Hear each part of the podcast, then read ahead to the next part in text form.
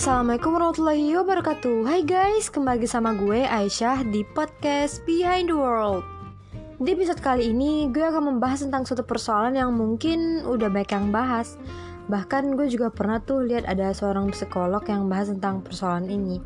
Tapi berhubung kemarin gue bikin ask question di Instagram story gue dan lumayan baik juga saya nanya tentang topik yang satu ini jadi gue rasa topik ini bisa mewakilkan lah ya dan gue juga ingin berpendapat sih soal keparat ini Oke, mari kita masuk ke topik pembahasan. Pertama, pertanyaan kurang lebih kayak gini. Motivasi move on dong, rasanya tuh kayak happy-happy aja selama ini. Tapi masih suka kepikiran si doi. Ya, yang intinya lu belum bisa move on lah ya. Hmm, oke, okay, interesting. Honestly, uh, sejujurnya gue gak terlalu pengalaman sih tentang persoalan yang satu ini. Tapi karena gue udah cukup sering dengar curhatan sana-sini tentang masalah ini dari sahabat-sahabat gue nih terutama. Jadi gue berpikir kalau ya gini deh Lu punya mindset yang selalu lu pegang tanpa lu sadarin. Dan apa yang lu pikirin terpikiran sama lu itu sebenarnya gak perlu dipikirin gitu. Kayak apalagi mindset yang lu pegang itu masalah yang udah pernah bahkan mungkin sering bikin lu sakit whatever sakit fisik or mental yang intinya lu bakal teringat dan sudah pasti akan ngerasain sakit itu lagi. Jika lu masih memberi harapan dan memberi kesempatan dia buat bisa masuk lagi ke kehidupan lu bisa balik lagi ke hidup lu ya walaupun mungkin lu berpikir Gak kok dibalik semua rasa sakit yang gue rasain Lebih banyak kenangan indah yang gue dan dia alamin. Ya whatever Itu terserah lu. Lu juga berhak berpikir apa pun dan beropini apa pun Tapi lu pernah denger gak sih peribahasa yang bilang gini? Seribu kebaikan akan tertutupi dengan satu kejahatan.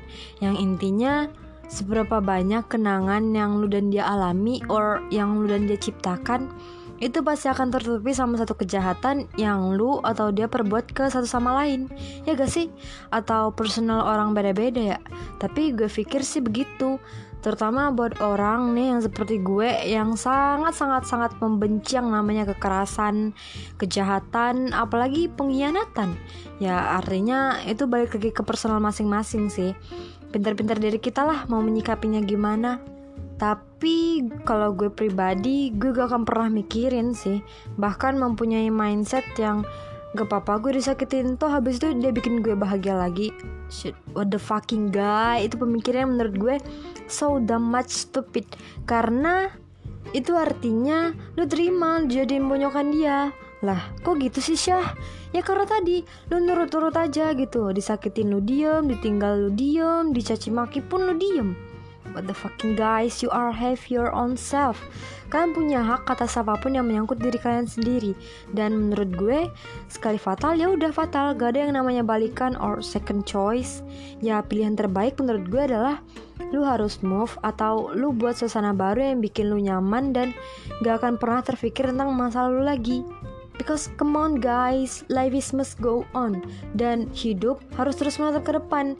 Jangan jadi orang bodoh yang stuck mikirin masa lalu dan mengiraukan masa depan yang sebenarnya Dan seharusnya lo pikirin dan fokuskan. Dan inget guys, cowok atau cewek itu gak cuma satu di dunia Ya gak sih? Gue rasa lo juga tahu itu dan ya hidup kita dan waktu kita itu terlalu berharga gak sih hanya untuk memikirkan orang yang udah pernah nyakitin kita or whoever yang sedang mencoba untuk menyakiti kita So, pada intinya soal move on itu hanya diri kita yang bisa dan punya kemampuan untuk memilih. Kalau mau maju ya lupain, tapi kalau terus-terusan mau inget dia, ya lu artinya udah relain masa depan lu demi mikirin orang yang gak penting seperti dia, ya gak sih? Ya you guys have your own choice. Kalian punya pilihan sendiri. Hidup-hidup kalian. Best choice is just in your hand and your mind. Bukan di tangan orang lain Tapi gue sebagai orang yang peduli sama lu dan self improvement tentunya Gue menyarankan untuk lebih baik lu or kita nih sama-sama memperbaiki diri dulu dah dan memperbaiki pikiran tentunya supaya suatu saat bisa mendapatkan pengganti dan future yang insya Allah jauh lebih baik dan pasti lebih indah. Oke, okay? oh iya guys, satu lagi. Ingat ya, kita manusia pasti akan merasa ada di titik di mana Kata bahagia itu menggambarkan diri kita, dan gak ada satu celah pun yang memperlihatkan kesedihan dari diri kita. Ya, untuk kalian nih yang sedang merasa sedih or whatever feel yang gak enak yang sedang kalian rasakan, ingat guys, kalau suatu saat kita pasti akan bahagia. Kita pasti akan merasa menjadi orang yang paling bahagia di dunia. Nah, sementara kita menunggu itu, kita harus memperbaiki diri dulu karena bahagia ya gak mau sama orang yang gak mau bersyukur dan terus inget kesedihan Karena fun fact, bahagia itu benci banget sama sedih Jadi kalau kalian milih sedih, ya bahagia gak akan mau deket sama kalian Hmm, gue rasa cukup sampai di sini dulu kali ya Kalian bisa komen di Instagram gue Next kita mau bahas topik apa lagi or mau kritik dan saran juga boleh banget Gue terima dengan lapang dada yeah.